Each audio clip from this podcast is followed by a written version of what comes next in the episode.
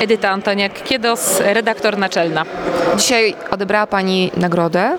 W kategorii e, za najciekawszą prezentację e, czytania książki w mediach drukowanych.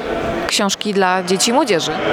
Oczywiście jest to nasz e, główny sposób patrzenia na literaturę przez pryzmat czytelnika dziecięcego, młodzieżowego, ale trzeba pamiętać, że książki dziecięce i młodzieżowe, jeżeli są dobrymi książkami, sprawiają przyjemność i radość lektury również dorosłym.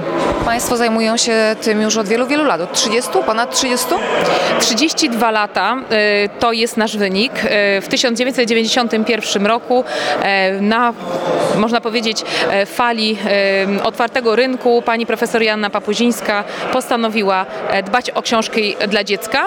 E, Potem przeniósł się Gulliver do Katowic, no i tak już sobie trwa. A ja na straży Gullivera od 6 lat, najpierw jako sekretarz redakcji, a teraz redaktor naczelna. Na czym ta Wasza praca polega? Czym się charakteryzuje ta Wasza działalność? Gulliver przede wszystkim czyta e, i redakcja śledzi to, co dzieje się w obrębie książki dziecię, dziecięcej. Dwa, e, staramy się przejmować patronaty medialne nad ciekawymi pozycjami. E, Uczestniczymy w różnych e, akcjach czytelniczych, jak na przykład teraz Wielka Liga Czytelników i Gulliver stara się patronować, kibicować e, różnym innym konkursom, wydarzeniom, na przykład takiej akcji Czytanie na Polanie. Także jesteśmy obecni nie tylko w wersji papierowej, ale również na Facebooku i e, w różnych e, inicjatywach promujących czytanie. Jak to jest z tym czytaniem wśród dzieci i młodzieży? Bo ja zawsze słyszę skrajne opinie. Albo, że młodzież i dzieci nie czytają, albo, że czytają bardzo dużo. I to zależy, kto mówi. Jak mówi to ktoś, kto na przykład zajmuje się organizowaniem różnych wydarzeń i widzi te tłumy dzieciaków, to mówi, że młodzież i dzieci czytają.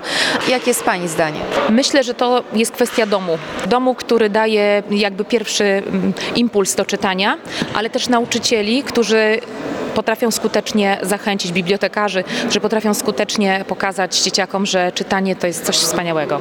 Książka to jest y, ten moment, kiedy możemy trochę oderwać się od tej codzienności, od problemów. E, Tutaj już wiele dzisiaj padło słów na ten temat. Jakie jest Pani patrzenie? Co książka jeszcze może dać młodemu czytelnikowi w dzisiejszych czasach? Powiem tak, od jakiegoś czasu w różnych miejscach mam taki wykład na temat e, powiedzmy to dobrych skutków, e, ale też skutków ubocznych czytania. Gdybym chciała powiedzieć wszystko, to mam 64 slajdy. Więc myślę sobie, że e, w takiej krótkiej wypowiedzi nie da się wszystkiego e, zawrzeć, ale najważniejsze oprócz radości i przyjemności czytania jest chyba to, że dzięki czytaniu możemy zmieniać świat i uświadamiać sobie, którą drogą chcemy iść, a potem, e, tak jak Gulliver, podążać za przygodą. Ta nagroda jest e, ukoronowaniem, zwieńczeniem działań mm, wydawnictwa, czy, czy bardziej taką motywacją do tego, żeby jeszcze więcej pracować, działać, wymyślać, robić? Myślę, że i jedno i drugie.